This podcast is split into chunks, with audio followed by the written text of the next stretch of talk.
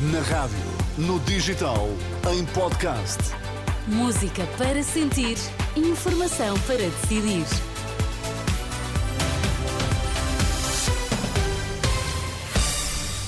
Notícias na Renascença, para já os títulos em destaque. Enquanto não estiver assinado o acordo com o Ministério, mantém-se a greve às horas extraordinárias nos cuidados primários, avisa o CIM. Vem muita chuva e vento forte com rajadas a partir da próxima madrugada.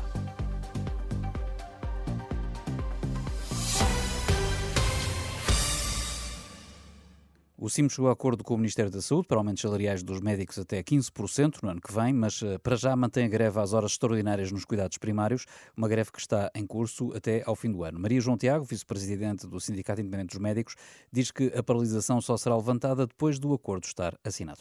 No acordo do aumento, o CIM disse que realmente perante aquilo assinaria, mas faltam ainda outras matérias que ficamos de rever, nomeadamente em relação aos pontos do CIATAP, a questão da, da saúde pública, do resto das matérias, que o Ministério da Saúde ficou de redigir o documento, depois esse documento vai ser apresentado ao CIM, que vai analisar e só posteriormente é que irá assinar.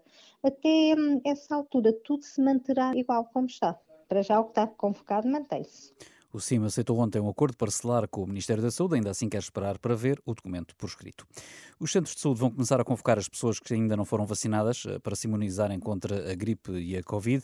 A ideia é salvaguardar os eh, chamados grupos de risco antes do pico das doenças respiratórias, como explica Diana Leiria, diretora executiva do Grupamento de Centros de Saúde do Médio Tejo. Nesta nova fase é natural que desapareça ou um SMS do centro de saúde ou um telefonema do centro de saúde, sobretudo para os mais velhos, que têm mais dificuldade em, em lidar com as novas tecnologias, para virem ser vacinados ao, aos nossos centros de saúde. Trata-se de verificar quem é que ainda não foi e convidar as pessoas a virem ao processo dentro da sua unidade de saúde familiar. Por seu lado, Emma Paulino, a Presidente da Associação Nacional de Farmácias, também ouvida pela Renascença, disse que as taxas de vacinação estão dentro do previsto e que a colaboração com os cuidados primários de saúde visa aumentar a taxa de cobertura. De acordo com o último relatório da DGS, foram vacinados mais de 2 milhões de pessoas contra a gripe e mais de 1 milhão e 600 mil receberam o reforço sazonal contra a Covid, a esmagadora maioria através das farmácias. Os municípios que não reportem dados de execução e desempenho financeiro no âmbito da descentralização de competências vão ver retidas 20% das transferências do Estado. É uma das medidas do Orçamento do Estado para o próximo ano, aprovado hoje. Esta retenção foi uma das principais críticas da Associação Nacional de Municípios e, apesar do PCP e PSD terem apresentado propostas para a eliminação desta sanção, foram rejeitadas pela maioria socialista. A votação final do orçamento contou com os votos favoráveis do PS e os votos contra de toda a oposição, com exceção das abstenções do PAN e do LIVRE.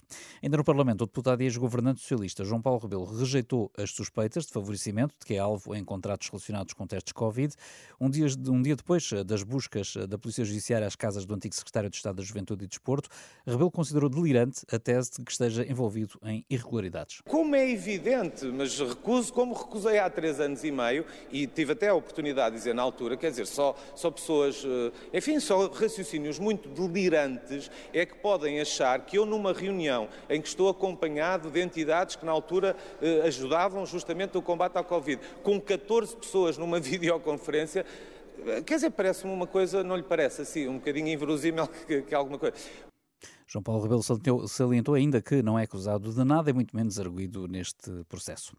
A Proteção Civil alerta para a possibilidade de cheias eh, rápidas, inundações e quedas de estruturas. Vem muita chuva e vento forte com rajadas. A partir da próxima madrugada, os três distritos abaixo do Rio Douro vão estar sob aviso amarelo da meteorologia, é o terceiro mais grave. Está prevista também uma descida das eh, temperaturas. No futebol foram sorteados esta tarde os oitavos de final da Taça de Portugal. O jogo cartaz vai ser o Benfica-Braga. O Futebol Clube do Porto vai deslocar-se ao terreno do Estoril e o Sporting recebe em Alvalade o Tondela. Quatro completos jogos para conhecer no portal da Renascença. Os encontros vão decorrer entre os dias 9 e 11 de janeiro. Já esta noite, Liga dos Campeões, a Benfica, Inter de Milão e Braga, União de Berlim já jogam. São jogos para acompanhar na, com relatos na, na Renascença em rr.pt. Para já, ambos empatados a zero.